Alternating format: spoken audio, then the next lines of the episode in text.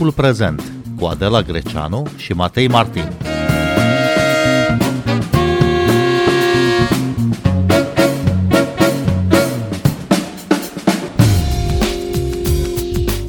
La București, evaluarea managerilor instituțiilor de cultură aflate în subordinea primăriei provoacă neliniște în mediul artistic. Majoritatea au trecut cu bine de aceste evaluări. Unii însă vor fi demiși, alții vor trebui să se prezinte din nou la concursul de post dacă vor să continue. Reproșurile autorităților sunt legate în general de felul în care sunt cheltuiți banii publici. Pentru spectatorii de teatru, pentru vizitatorii obișnuiți ai muzeelor municipale, această agitație e greu de înțeles. Încercăm să o deslușim acum alături de invitata noastră, Raluca Iacob, specialistă în politici publice. Bun găsit la Radio România Cultural! Bună ziua! Raluca Iacob a făcut parte și ea dintr-o asemenea comisie de evaluare a managerilor de muzeu. Raluca, de ce tocmai acum aceste evaluări provoacă atâta agitație? Aceste evaluări uh, sunt uh, normale, în sensul în care sunt uh, o cerință legală. În mod normal, ele se organizează anual, iar la finalul fiecărui uh, mandat al managerului instituției de cultură se organizează o evaluare finală a întregului său mandat. Anul acesta, Primăria Municipiului București a organizat practic uh, atât evaluarea pe 2020 cât și pe cea pe 2021 2021, deci practic a întârziat evaluarea pe 2020, iar pentru unele instituții a fost chiar ocazia pentru evaluarea aceasta finală despre care vorbesc. Cred că procesul a stârnit uh, reacții publice din mai multe motive. Unul pentru că în acești ultimi ani subvenția acordată de către primăria municipiului București a fost mult mai mică decât în anii precedenți, mă refer acum la 2018-2019, Uh, iar asta presupun, pentru că nu sunt uh, în interior, în primărie, să am informații exacte, dar o presupunere rezonabilă este că vine și pe fondul pandemiei, cheltuielilor mult mai mari asociate cu ceea ce s-a întâmplat, restricțiilor sanitare, teatrele, muzeele, instituțiile de cultură au fost închise foarte mult timp, deci nici veniturile proprii pe care în mod normal le-ar fi, le-ar fi generat nu au fost la nivelul așteptat pe bună dreptate, pentru că nu s-a putut. Și atunci aceste evaluări au fost uh, așteptate pentru a regla anumite lucruri, pentru a da cumva un diagnostic asupra ceea ce s-a întâmplat. Din partea primăriei municipiului București, uh, primarul general a venit încă de la începutul mandatului său cu această așteptare, cu acest obiectiv, nu numai legat de instituțiile de cultură, dar privire la și la, ce, la alte subordonate de a optimiza cheltuielile, de a controla mai riguros felul în care este cheltuit banul public și bineînțeles că punând cap la cap toate aceste lucruri, cumva este de înțeles ce s-a întâmplat, aș mai adăuga faptul că, din păcate, sprijinul acordat de către autoritățile locale pentru sectorul cultural în general, acum mă refer, nu doar la instituțiile de cultură, a fost uh, cel uh, de sprijin pentru a rezista și a se redresa după pandemie, după perioada aceea cea mai dificilă, nu a existat. A existat o schemă de sprijin foarte, mă rog, dificil de accesat, cu multe probleme birocratice, lucru care iarăși cred că a crescut tensiunile în rândul sectorului cultural ne-am așteptat cumva mai mult în rândul celui privat și artiștilor independenți, dar trebuie să înțelegem și că între sectorul public, instituțiile publice și actorii independenți există, bineînțeles, foarte multe puncte de colaborare, multe persoane lucrează în ambele zone, cum ar veni și mai ales în cazul unor instituții cum este Teatrul Metropolis, care este teatru de proiecte, artiștii care lucrează la Metropoli sunt artiști independenți care lucrează pe bază de colaborare. Deci ei, apropo de ultima mea remarcă legată de lipsa sau insuficiența măsurilor de sprijin din partea statului român în general, numai a primăriei, este firesc că au acumulat foarte multe frustrări, nemulțumiri, lucruri de, de acest gen. Dar care sunt criteriile după care se fac aceste evaluări, Raluca Iacob? Există un cadru legal specific pentru instituțiile de cultură, Ordonanța 189 din 2008, actualizată privind managementul instituțiilor publice de cultură, se numește, care trasează modul de lucru al managementului acestora. Acesta în felul următor, încerc să fiu foarte puțin tehnică, dar trebuie înțeles că nu este vorba de un proces uh, care are parte doar de o valoare simplă, de genul evaluare de resurse umane sau evaluare financiară. Primăria, în cazul de față, trebuie să traseze traseze prin un, se numește caiet de obiective, care sunt nevoile culturale ale comunității, la care instituția de cultură, fiecare în parte, trebuie să răspundă. Pe baza acestui caiet de obiectiv, managerul elaborează ceea ce se numește un proiect de management, care conține un program cultural, programul minimal se numește. Iar primăria încheie contract cu managerul, cu instituția, pe baza acestui proiect de management care cuprinde programul cultural, care conține pe lângă proiectele culturale care sunt prevăzute pentru 4 sau 5 ani și un buget asociat pe care primăria, în cazul de față, își asumă în acel moment că îl va asigura pentru ca acele lucruri să se întâmple. Acum, de la an la an se fac acte adiționale care dau cumva măsura mai uh, la zi a bugetului, a subvenției pe care ordonatorul de credite primăria îl poate asigura instituției. Și, bineînțeles, în consecință și programul cultural se ajustează, pentru că dacă subvenția acordată nu este la nivelul la care a fost ea asumată inițial și programul cultural trebuie să comporte niște modificări. Unii manageri reușesc parțial să acopere lipsa subvenției din fonduri nerambursabile atrase, venituri proprii crescute, dar în niciun caz și nu se recomandă acest lucru, nu ar trebui ca subvenția să fie acoperită, subvenția mă refer acum la partea dedicată proiectelor culturale, pentru că la restul nu poate fi vorba de acoperirea chiriilor, salariilor, personalului tehnic, chestiunile acestea, cred că sunt mai ușor de înțeles.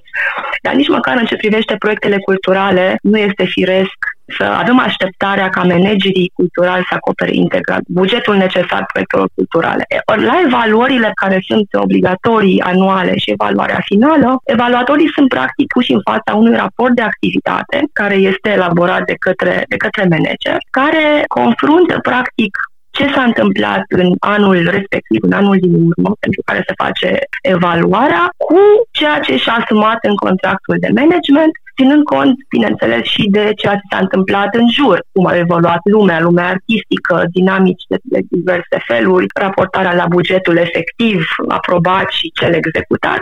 Și atunci evaluatorul pune în relație toate aceste lucruri. Practic, evaluatorul face această analiză a măsurii în care ceea ce s-a întâmplat corespunde cu ceea ce a fost asumat în acest uh, contract de management, ținând cont de toate limitele, oportunitățile, constrângerile specifice perioadei. În niciun caz, evaluatorii, din punctul meu de vedere cel puțin, nu impun un punct de vedere subiectiv cu privire la ceea ce ar fi trebuit să facă instituția, eventual uh, suprapunând și o misiune pe care ei consideră că aceasta ar trebui să o facă. Asculți timpul prezent! Timpul prezent e un talk show zilnic despre politică, societate și cultură difuzat la Radio România Cultural. Ne puteți asculta pe Apple Podcasts, Google Podcasts, Castbox, Spotify și altele.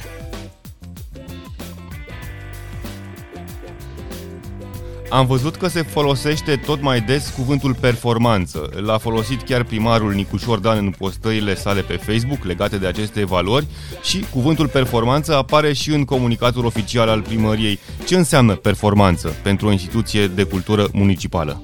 Nu știu ce înseamnă pentru domnul primar Nicușor Dan, pot doar deduce din faptul că comunicările primăriei municipiului București pe tema evaluărilor instituțiilor de cultură au pus accentul strict pe cheltuirea fondurilor, pe optimizarea resurselor, pe modul în care invitațiile sau gratuitățile uh, distorsionează piața. Deci este o perspectivă, nu știu, bugetară, de, să zicem, performanță în cheltuirea a fondurilor publice, dar din punctul meu de vedere această discuție purtată în acest fel ratează foarte multe lucruri care de fapt țin de actul de cultură. Mă rog, eu nu, nu cred că este potrivit să ne referim la performanță când este vorba de instituții de cultură, ar trebui să avem un alt vocabular, ar trebui să vorbim despre nevoile comunităților, ar trebui să vorbim despre excelența artistică, ar trebui să vorbim despre calitatea actului cultural, despre misiunea culturii publice și așa mai departe. Deci, ce să spun, din păcate, primăria a adoptat uh, cu ocazia acestor evaluări acest discurs al uh, mai bunei gestionări a banilor publici, ceea ce sigur că este întemeiat și este o discuție absolut necesară, dar ea este insuficientă și problema este că, fiind singura discuție pe care primăria este dispusă să o aibă, și nu discuții legate de strategii culturale, de viziune, de corelare între misiunile instituțiilor de cultură și așa mai departe, este normal că oamenii de cultură se, se enervează și li se pare incorrect și nedrept pentru că tratarea culturii strict din perspectiva fondurilor cheltuite. Este ca și cum, dacă ne-am gândit puțin la actul medical, cum ar fi ca evaluarea activității spitalelor să se facă strict din perspectiva asta și asta să fie singurul element care este adus în discuție și nu calitatea actului medical și lucruri de acest gen. Adică este, din păcate, cred eu, o pistă greșită, chiar dacă poate intențiile au fost, să zicem, bune, corecte, sunt cheltuieli care trebuie explicate mai bine, sunt probleme legate de modul în care sunt corelate proiectele culturale cu bugetele asociate, cu siguranță se pot optimiza anumite cheltuieli, cu siguranță se pot gândi moduri mai eficiente de cheltuire a fondurilor publice, dar doar această discuție creează impresia că este singura măsură pe care primăria o are și o consideră oportună pentru evaluarea actului cultural. O viziune strict contabilicească până la urmă asupra culturii, cum ar trebui să, să se petreacă o evaluare care să aibă în vedere și ceea ce se întâmplă în muzeu, ceea ce se întâmplă pe scenă, adică actul cultural în sine? Aici sunt două, două chestiuni. Una legată de, cum spuneam, acest cadru legal, ordonanța de urgență 189 din 2008, din acest management a instituțiilor publice de cultură, care este extrem de detaliat legat de procesul acestei evaluări, legat de structura caietului de obiective, proiectului de management, evaluărilor, lasă de fapt puțin loc de adaptare. Iar aici ar trebui, de fapt, să existe fie o inițiativă dinspre Parlament, din Parlamentul României, fie Ministerul Culturii, să reia ceea ce a început de mai multe ori și anume o actualizare a acestui act normativ pentru a crea cadrul pentru un proces de evaluare cu o finalitate mai clară. În acest moment, așa cum arată această evaluare, ea are un rol foarte limitat în a sprijini un proces, de exemplu, de învățare, de, de o critică constructivă. Este hilar, într-un fel, că au existat în rândul unor manageri proteste pentru faptul că au luat puțin sub nota nouă. Nota nouă nu ar trebui la evaluare să fie un prag. Adică este o încurajare, într-un fel, al unui cult al premiantului. Practic, managerii care iau între 7 și 9 pot să depună proiecte de management în continuare, doar că în condiții de concurs. Nu ar trebui ca asta să fie neapărat un motiv de supărare. În fine, sunt multe chestiuni legate de legea management, nu vreau să intru în detalii, dar ca să mă întorc la întrebarea a doua dimensiune a răspunsului sau un alt răspuns la întrebare vine într-adevăr din direcția ceea ce poate face primăria. Ori primăria municipiului București are încă un, uh, un instrument pe care nu l-a folosit și care e extrem de important și util. Strategia strategia culturală a municipiului București, care a fost realizată în 2014-2016, care este în vigoare și ea fiind uh, realizată pentru perioada 2016-2026, conține lucruri care sunt și acum de actualitate, a fost elaborată extrem de profesionist sub coordonarea echipei ARCUB și cu consultanță externă din partea unor persoane extrem de capabile, Corina Șuteu, Ana Radu, Ioana Tamaș în 2015, ulterior 2016, e bazată pe studii de consum, cartografierea finanțelor pentru cultură, infrastructură culturală, comportamente de petrecere a timpului liber pentru comunitățile din București, nevoi culturale în cartelele bucureștene, studii tematice, sectoriale făcute de experți în fiecare domeniu. A fost un efort extrem, extrem de serios și sunt acolo foarte multe măsuri și abordări care ar fi trebuit să fie operaționalizate. Ori primăria municipiului București nu a făcut niciodată acest lucru. Nu a elaborat ceea ce trebuia să se întâmple, și anume un plan de acțiuni cu resurse bugetare asumate, cu obiective instituționale. Și aici o să fac o paranteză.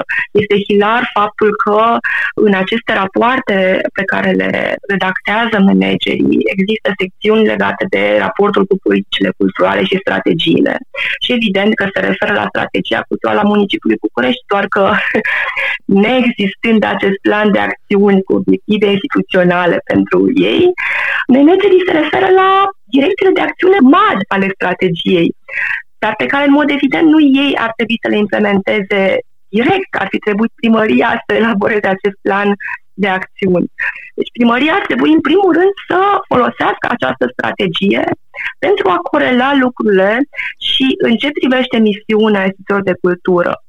O critică care a fost adusă, cred că de data aceasta, de către doamna Manuela Mureșan, președintele Comisiei de Cultură a Consiliilor Generali, a spus chiar că unele instituții sunt inutile, că unele, unele centre culturale își dublează misiunea, ceea ce, mă rog, afirmația că un teatru este inutil mi se pare extrem de inoportună, ca să spun așa, o instituție cultură nu poate niciodată fi inutilă. Raluca Iacob, sunt 28 de instituții culturale în subordinea primăriei municipiului București. S-a pus de multe ori în spațiul public întrebarea dacă sunt prea multe. Cum răspundeți? Răspunsul meu este, ar trebui să ne uităm la misiunea lor. O instituție în sine nu este utilă sau inutilă în sine, ea trebuie corelată cu celelalte instituții și, într-adevăr, sunt unele instituții care au ajuns să aibă misiuni foarte similare, deși ele inițial au fost înființate pe direcții foarte diferite. Și aici o să dau două exemple. Relația dintre ARCUP și CREART Creartul este o instituție care este succesoarea Centrului de Conservare și Valorificare a Tradițiilor și Creației Populare și a Casei de Creație a orașului București. Ea a ajuns în ultimii ani, această instituție a ajuns în ultimii ani, să aibă proiecte și activități din zona artei contemporane, artelor spectacolului, să meargă într-adevăr în direcția în care Arcubul ca misiune a fost fondat și și merge. Chestiunea aceasta ar trebui cumva chestionată și aici ar trebui ca direcția de cultură din cadrul primăriei sau evaluatorii, dacă s-ar schimba procesul de evaluare către a fi un fel de evaluare mai formativă, nu doar una sumativă cum este acum în care dai un punctaj și tragi o concluzie, mergi mai departe sau nu. Să aibă o discuție cu acești manageri, să gândească caietele de obiective pentru ca proiectele de management să fie gândite așa încât misiunile să adreseze comunități diferite, zone diferite culturale. Și atunci, în acel moment, nu vom mai putea spune că este inutil sau că se dublează. Dar ar trebui acest reglaj făcut. Acest reglaj nu se face comasând, se face dintr-un alt mod de lucru.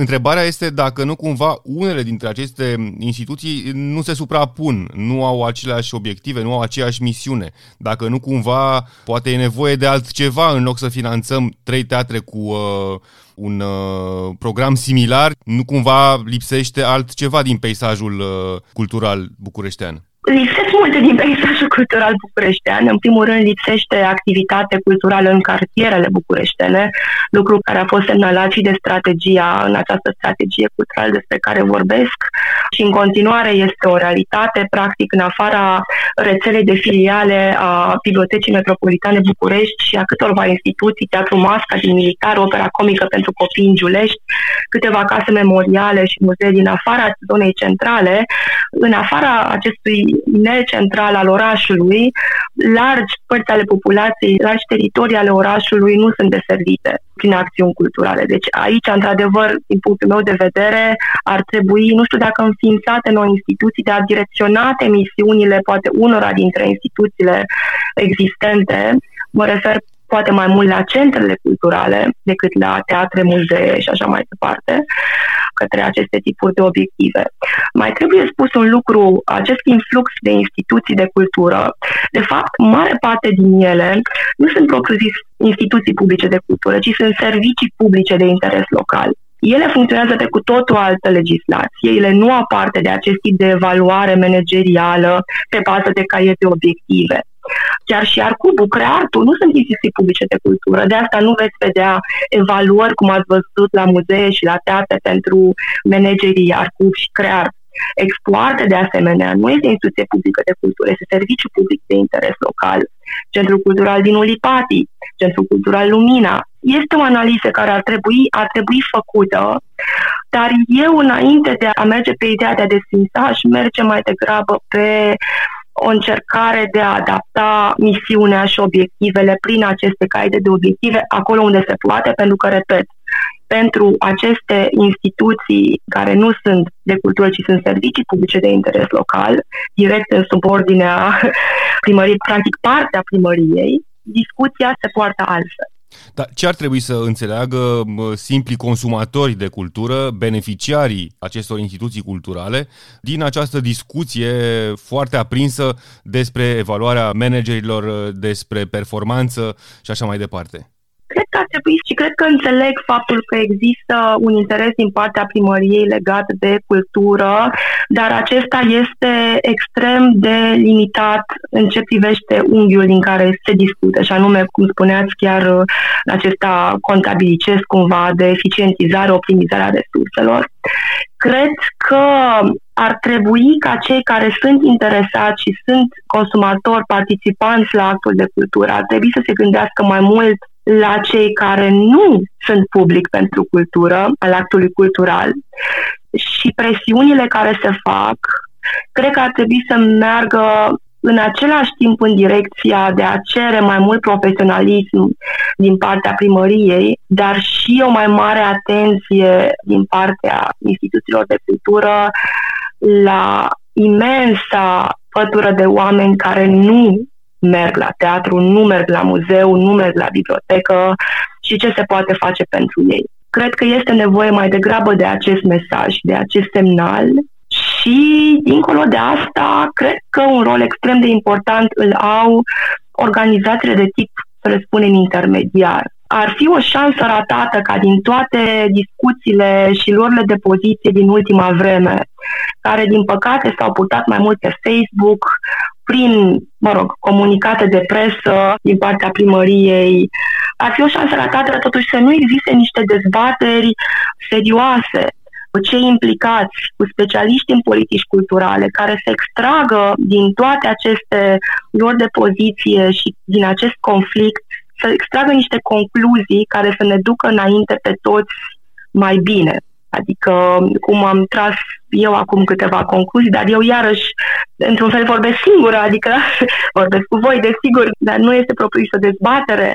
Este nevoie de a folosi această situație de criză pentru a schimba lucrurile în bine, în felul în care se fac evaluările, dar și în felul în care sunt conduse aceste instituții de cultură pentru public, pentru artiști, pentru mediul cultural.